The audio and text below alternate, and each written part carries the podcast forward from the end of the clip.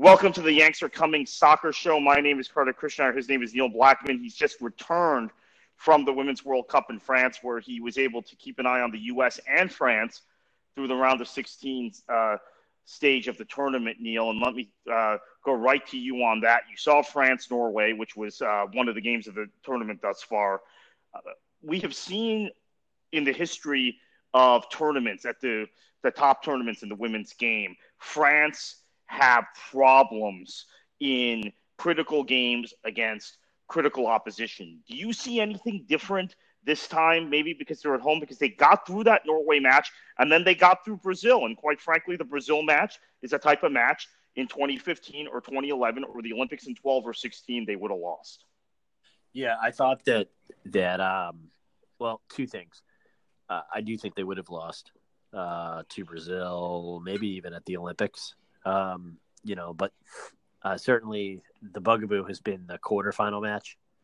Um, but but those are the kinds of tough, tightly contested matches that that they wouldn't find a way to win previously, and it just historically it, has been a problem for them. Um, that said, uh, you know, when you see them, you you think they should be playing a little better than they are playing, based on the talent they have. Uh, I saw them in uh, in Nice against um, Norway, and they didn't play that well that night. They were really fortunate. Uh, Corinne Diacre was very, very uh, kind to the Norwegian team in the post game press conference, but it kind of felt like some of that was forced. Um, but but Kartik, what they reminded me of, it reminded me a little of Deschamps and just kind of the way that the French grinded through the World Cup, really until you know Mbappe's star turn against Argentina, and then the beautiful way that they played in the final. So there were like glimpses of that that brilliance that they had roster wise. But right now, they're very much a team that relies on Amandine Henry, who's one of the best players in the world, yeah. to kind of grind them through the hard parts if that makes sense. And what's really fascinating is Wendy Renard, who's probably their second best player by most objective standards, is having a, not a very good tournament. And she's not even their best center back in this tournament, in, in my opinion. So, and we, we can get more into that in a minute. Um, here, here, here's something that I think is real interesting when you think about France. You mentioned Deschamps and the France team in the World Cup, in the Men's World Cup last year. And that's right. They, they kind of limped through the group stage. Uh, did not look good uh, against Australia, did not look good against Denmark, and then woke up in that Argentina match.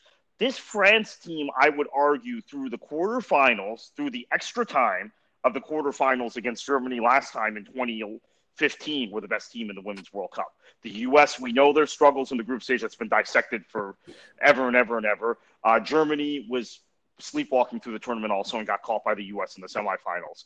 Uh, and quite frankly, France was superior to them uh, that throughout that match until the second extra time period, and then obviously penalties uh, in, in, that match. But France. It, they, they, they, peaked too early in that tournament. Um, right. Like the men's World Cup, they're peaking late and potentially peaking late in this tournament. The one thing I'll note, I'll say about this French team, though, um, one of my favorite French players through the years was Camille Abily, and it, I became a fan of hers when she was in WPS when she was playing stateside. I think that kind of real technical central midfielder um, they're missing. I mean, they're missing her specifically. She retired, obviously, from the national team last year, but otherwise, I don't see a whole lot of weaknesses in this French side. Uh, what what what weaknesses have you seen that maybe the U.S. can get at? So the Norwegians spend a lot of time hammering at the right flank, um, and when you're in France, kind of, you know, well, the media there, it's really interesting the way that they're covered there because it's like the way they've been playing, like the essentially the way that L'Equipe and some of the other core uh, that, periodicals and television coverage is like, well, the way they're playing right now, they're just not going to win anything. so it's it's like well, you and I were saying during the World Cup in 2015 about the U.S. When, as I said, France, I thought at that point was the best team that World Cup guess who ended up lifting the trophy? Absolutely. Well, it's a great comparison, Kartik. And, and so I think they've kind of uh, they they haven't played great, but I think that the right flank is probably where I'd be the most concerned. And just you know, what happens if if Henry is bogged down by by the American midfield? Like, what combination does Giles go go with, which we're we're gonna I'm sure talk about.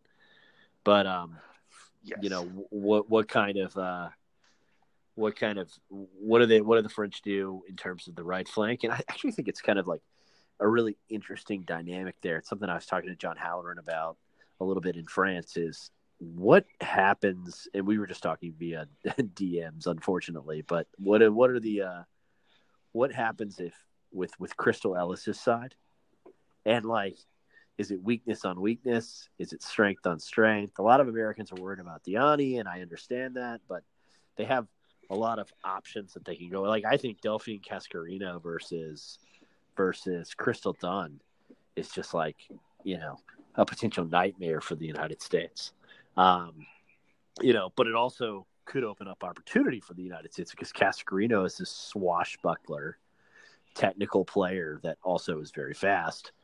And but but what I saw against Norway with that flank was that they sometimes get out too far ahead, right? Like they sometimes don't really walk the line well between when to get forward and when to get back. And so Norway had a lot of space in behind that they could kind of operate in. I don't know if they'll do that against the United States, but I think it's worth observing.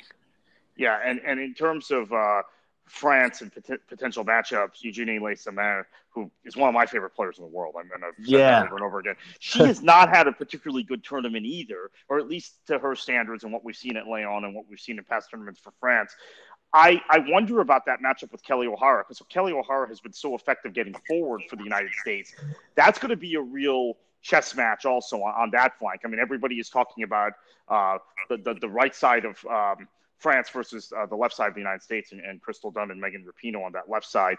Um, if we get England in the semifinals, and we're recording this right before England plays Norway, for those listening, you, you'll know the result by the time you listen. But um, if we do get England, obviously that Parris, Lucy Bronze, uh, right side for England scares the hell out of me.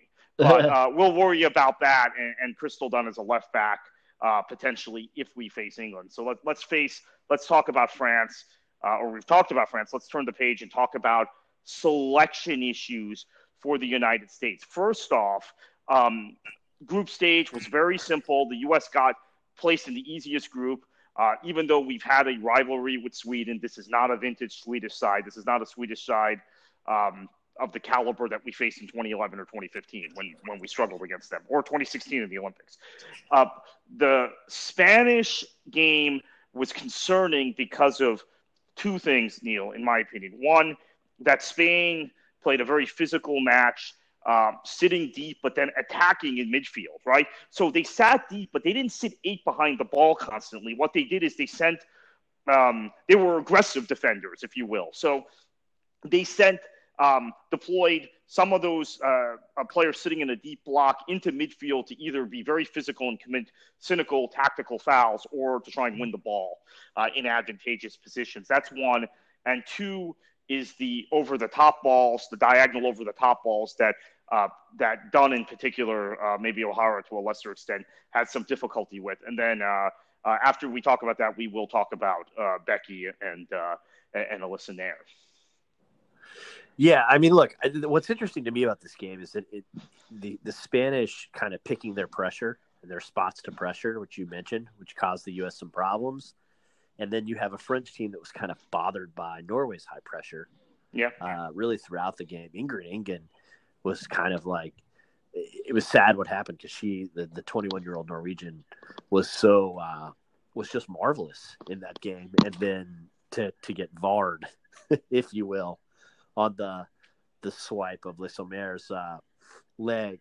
And you know, I think it was probably VAR probably got that right, but it was kind of a tough way to go out because using her in, in a pressure situation definitely rattled uh, uh, the French. And I think Corinne Diacre's squad at the moment is kind of set up to to rely on Henry and rely on the, the strong spine and maybe not necessarily be a team that applies a lot of pressure, kind of wait for their spots to get forward. So I'd say two things about it.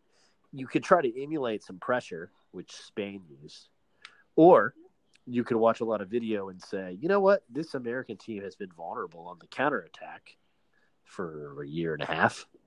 And let's see what Jill Ellis's midfield looks like because we still think we can play the way we've wanted to play all tournament, where we're pretty content to stay organized defensively and then hit you on the break, sort of like the French men did in, in winning the World Cup, not to, to keep bringing up that symmetry.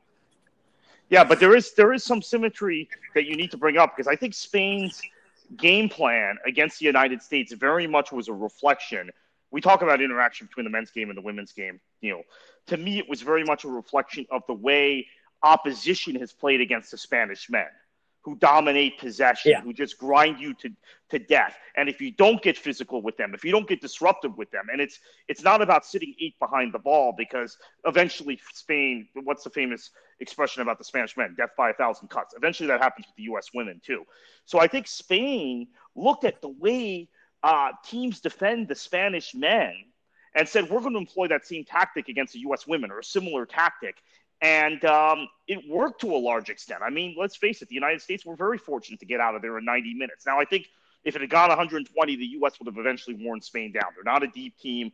They were already showing some signs of, of exhaustion, uh, uh, playing the type of uh, style they did. And typically, they're a team that possesses the ball, right? They don't normally play the way they did against the United States. So they would have, in my opinion, worn down eventually, but it, it probably would have been 120 if it hadn't been – in 90 if we hadn't gotten the, the fortunate call. It was a it was a penalty. I'm not denying that, but I think it yeah. was just given the trajectory of the match at the time, it was somewhat against the the run of what was happening in the match. Um, the question now is the U.S. midfield. Okay, so let's talk about the selection decision. It's been dissected in not, not uh, having Lindsey Horan in that team on um, on Monday. So you go with a midfield of Ertz, Horan, and Lavelle. You get some more attacking prowess from Lavelle. Lavelle and Ertz, in particular, connect well in that midfield in terms of their ability to read one another's movements and pass well and connect well. But you're missing that creativity, that final ball, uh, when you're in possession in attack without Horan and the team. Now you have an issue with with Mewis because I think if you drop Mewis against the French midfield, uh, you're conceding a lot. You might be even conceding possession uh, to a large extent. So um, Jill Ellis is not going to go with a, a four-person midfield. We know nope. that. Nope. Um, she's going to play a 4 3 3, which means someone is going to be yep. out of this team. Now, who is that someone? Because I, for the life of me, can't. And, and I'm not. I a lot of people have used this as an uh, occasion to to, to trash Jill Ellis. I'm not going to do that. She has a dilemma. She's gone with a formation. She has four high level midfielders. Is the solution as simple as putting Ertz at center back?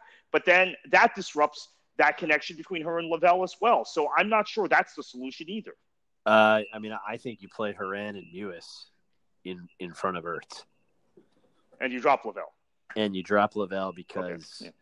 because the type of creativity that you get from Lavelle traditionally is not necessarily something that you need against Spain, or that's going to be as effective against two. Uh, did I say Spain? I meant France. Um, yeah. Against two French midfielders that are as good at cutting out angles um, as Henry. And uh, I mean, I assume that as always, it'll be Elise Bussaglia. So I think, I, you know, I, I just think that the U.S. need first. You can't. I just can't see an area where a reason to sit somebody in the form that Sam Mewis is in. I just can't. She's been so spectacular. Um, and then, you know, I mean, Ellis basically tipped that Horan would start. So, um, to the press yesterday. So I think, I think that's that's kind of the way you go. And you know, I think I think it works because Mewis kind of handles the fact that Ertz is going to go walkabout a bit. Uh, and and that we've seen that now enough to know that that can work. But that's what I would do. I would sit Lavelle, um, and you can always use her off the bench if you get behind and France does drop into a low block, and you need somebody a little more creative. That could probably work. Yeah, and I think that Bussaglia is a player that is in- incredibly experienced, as is Le Sommer. She just hit 30. But you've got some very experienced French tournament players that have also played at an elite level yep. at the club level, which I know uh, talking and listening to some people around the U.S. team is now becoming a, a little bit of a concern about uh, the fact that we have you know our entire team within NWSL, and maybe um, maybe it's not going to show up in this World Cup, but it's going to show up soon. That that's that's an issue. Um, and we're going to have to run the gauntlet of European nations to win this World Cup. I mean, there's no one left who's not from UEFA. so we, are playing professional teams now. We're playing, yeah. and I think the, the Spain, Spain game was a reflection of that. Okay, I agree with you. I think that's probably the best midfield. Um, and I, um, I think you cannot drop Mewis. You, you can't drop Mewis, period, because from here on out, you're going to be going up against very active midfields that are dynamic or possess the ball. France possesses the ball. England is dynamic. They don't necessarily uh, play play with the ball in midfield. They're a much more direct team. Uh, Norway can possess the ball in midfield. They can also be very direct. And then uh, potentially the Netherlands or uh, Germany in the final, or, or, Italy. Let me not uh, um, forget about Italy. Uh, they all have the ability to um, create problems in the oh, midfield. And, and I think and, Mewis is a disruptor. You need her in there. And can I? Yeah, I, I agree. And can I add? And the other reason to drop Lavelle is that you have to keep Dahlkemper in because she's been so good. Well, she's and been because, and because yeah. and because you get these slicing diagonal balls that are going to be useful. Uh okay. So um, I didn't want to commit sacrilege, Neil, and this I guess will be our first bit of uh, controversy on the pod, maybe. Um, when I suggested playing Ertz at center back, I was not suggesting dropping Dahlkemper. No, and I understand there's a lot of people that say, well, yeah, you could drop Becky, but I thought I, I thought some of the early criticism of a, from my seat, um, the the criticism of Becky's play against Spain was was kind of off off base. I mean, I didn't think that the uh, the the Alyssa Naeher error was all Alyssa Naeher. I didn't think yeah, yeah. really did anything wrong there. There's there are not defenders in the world who can recover from that. I mean, maybe they can, and that's the thing. I mean, Becky might recover from that what one out of three times, but that's still one out of. But would Becky, would Becky have recovered from it two or three years ago? Though that's the question. She pro- she might have. She might um, have, but but even if even if even even then she might not have recovered from it every time, right, Kartik? So like we're talking yeah. about that the thing about when you say, well, two out of three times, is that it's still two out of three times. Like, I don't want to belabor the point too so, much, but I it was. Well, let's talk about that because it was it was a stunning error from there, and it's one of those things where um, she makes the mistake. Okay, she should have gone left to, to, to Dunn or right to O'Hara. I got I, I should watch where Dunn and O'Hara were positioned, or even uh, to Dahlkemper, uh, since you're building on the back. But she she she plays it to the defender w- who is in the most trouble already because you see Spanish uh, Spanish uh, attackers pressing, uh, converging right. on her. Now the second mistake was Naeher didn't call for the ball back, to, to, right. to, from what I can tell. So Correct. I think typically Becky turns on that ball. She knows she's in trouble the second she receives the pass. She goes back to the keeper, but the keeper is not calling for the ball and isn't really active, uh, which is also why I mean, it was a brilliant finish from the Spanish uh, attacker, but still, you know, out of position the entire play. So I, I, um, I want to say that I don't think Sauerbrunn is, is responsible for that at all. Now, what I will say is I think she has, and maybe it's also because, um, you know, there's a lot of covering going on because Crystal Dunn's not a natural defender. Well, that's that's the other point because I look, yeah. I actually I actually agree with you. Is that Dahlkemper like if I had to sit one of them, I would actually sit Becky because I just don't think she's not. She just she never was fast to begin with, and now, you know, like do we say she's gotten old? Like we say, you know, she's even she's just slower now. I mean, I don't want to call her slow, but there's an element of that. There's also an element of Becky Sauerbrunn is covering for Crystal Dunn, who's yeah. not a left back, and because Jill Ellis wants Crystal Dunn on the field, that's what Becky's being asked to do. And you know, yeah, I mean, it's a demanding, demanding thing. And if any lesser defender probably can't handle it. And even Becky now we're seeing is being stretched. Yeah, and and I'm not sure positionally as good as Ertz is that you want to throw her into that uh, end of the uh, of the pool, the deep end of the pool, so to speak, against France of all teams. Right. Uh, right. And and um, the friendly against France in January is fresh in our minds, just like the friendly against Spain was fresh in our minds. It's it's ironic that the U.S. somehow has the same two um, teams we played in friendlies that that raised so many concerns for us in January, and then we seem to have recovered from those, those uh, poor performances. Are the two teams we're facing here in the knockout stage of the World Cup? Um, which is why you play those friendlies, right, to prepare. Um, yeah, so I agree with you on that. Now let's talk about up front. Um, obviously, Rapinoe Heath, we know that. Um, your assessment of Alex Morgan's performances in this World Cup since the Thailand game, Neil, has it been uh, affected by injuries by Knox? Is it a, a, a situation where uh, maybe it's the opposition really trying to mark her out of matches like we saw with Spain? Is there a better option in Carli Lloyd or Christen Press, or do you just ride it with Alex Morgan now? Uh, I think, yeah. Well, look, I think they should play Christen Press, but not because of anything opponents are doing. I just don't think Alex is healthy. Okay, so so it is it is a fitness issue because that's what I was getting at. Is it a fitness issue or is she just not playing well? Yeah, it, no, I mean, I I just think I don't, you know, because there's been some service issues for sure, which always affect Alex, but um, yeah, I just don't I don't know how healthy she is, and certainly I you know, I guess if you were going to argue the counterpoint to that, you'd say she got hacked all over the field by Spain. Uh, they were very physical. Um, I guess that's putting it gently. like I thought they were very fortunate to finish with eleven. Yeah, and and um, you know, she made it through that match. You know, no worse for wear. Uh, theory, at least in theory. But um, yeah, I mean, she doesn't totally look herself, does she? No, there were feel there were people circulating thoughts out there on, on social media, which you know are valid uh, discussions because this is not a, a typical national team. Uh, Alex, no no player is untouchable because you have so, so, much quality on the bench, and Christen Press has a different. We talked about this on podcasts since you and I have been podcasting together for three years.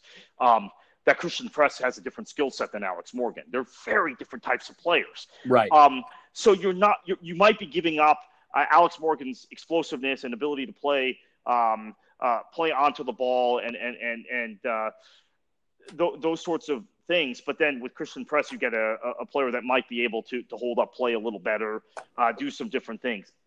That's an option. What about Carli Lloyd if Alex Morgan isn't fit?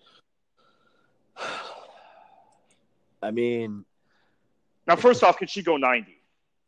No. Okay, so she that might be your answer right there. She can go an hour. Yeah.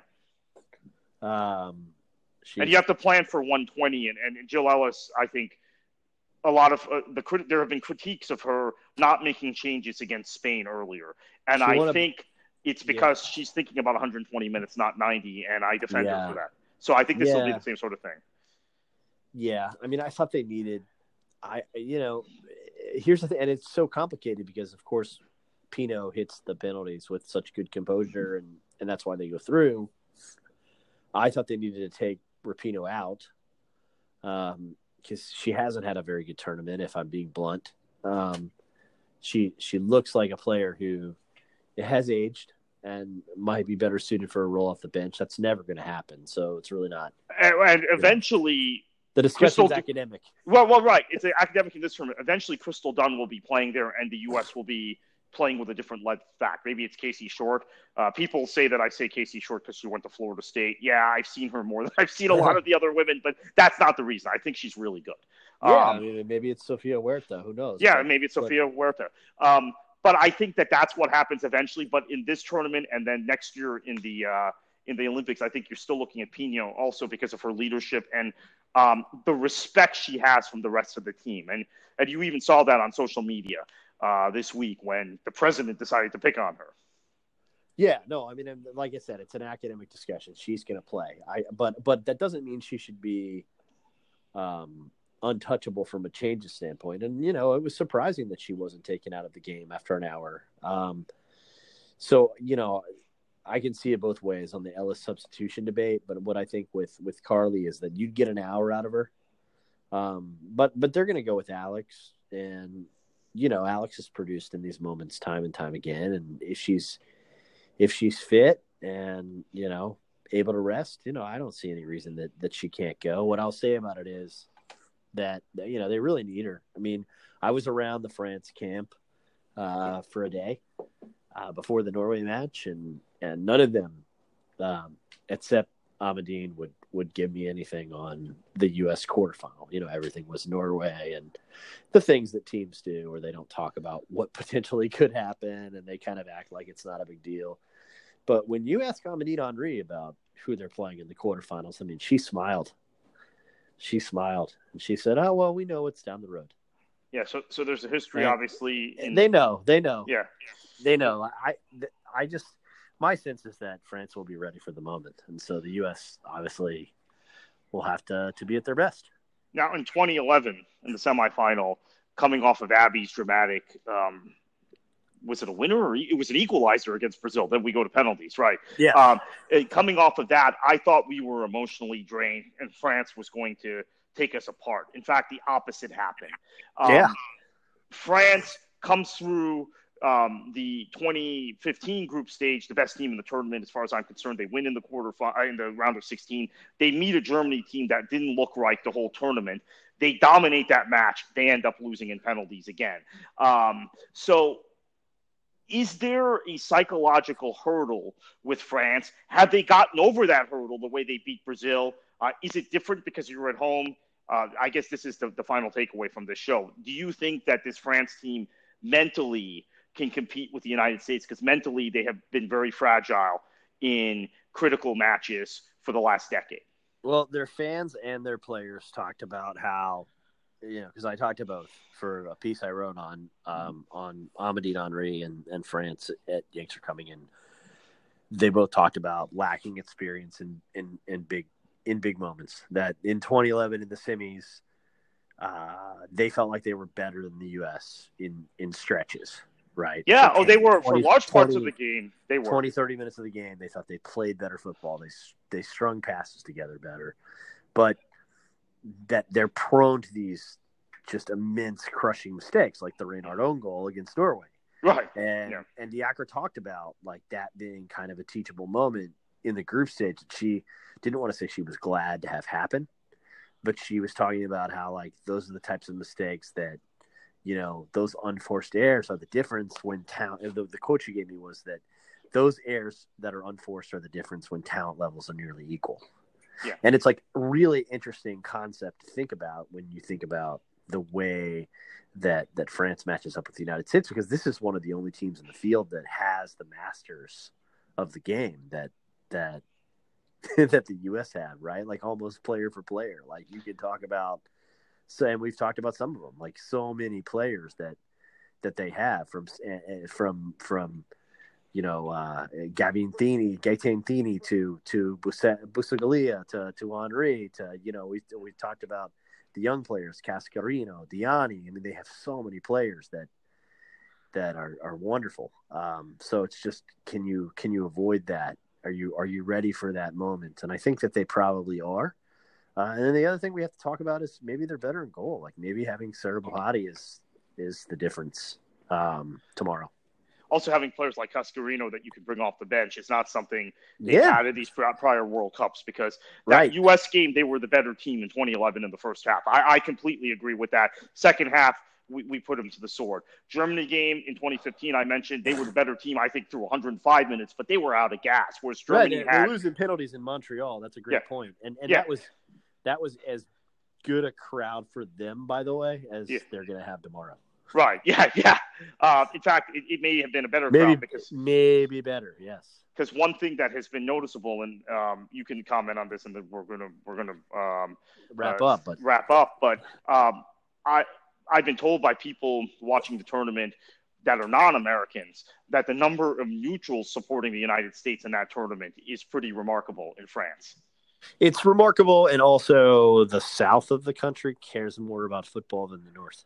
Right, that's the case with the men's game too. Yeah, and so uh, what's happening is, like in Nice, you know, it, it's just or they roared for for ninety minutes. Like Gauvin scores, and then it gets equalized, and the volume level pretty much stays the same the whole game. Kartik, um, you you wonder about that in Paris. Uh, I think a little bit, but but I think you know you've kind of you've alluded to it. I mean, they had whether whether it's the quarterfinal at the European Championship to lose in heartbreaking fashion the way they did, or or Montreal in the 2015 World Cup. They've had these moments, they've missed them. And so this is this kind of golden generation. They won't get another World Cup in their primes together. Yeah, and then I think when you talk about Cascarino and Gauvin in particular being young players, adding them to that golden generation, who I would yeah. also have included Camille Abily, who I mentioned earlier in the show, in that golden generation. Yes. She's retired.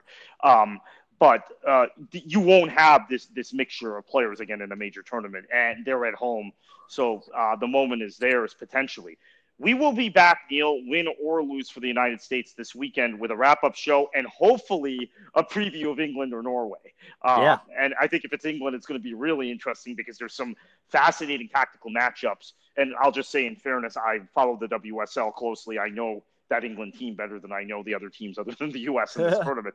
Uh, but if it's Norway, there's a lot to talk about as well. So thank you once again for listening. Check us out at yanksarecoming.com. You got to check out Neil's story on Tobin Heath. It's one of uh, uh, you know, humbly, Neil, it's one of the best things you've ever written about this Thank sport. You. Thank so, you, my uh, friend. plug plug for that, and uh, we will be back with you after uh, after the match, win or lose on uh, the weekend.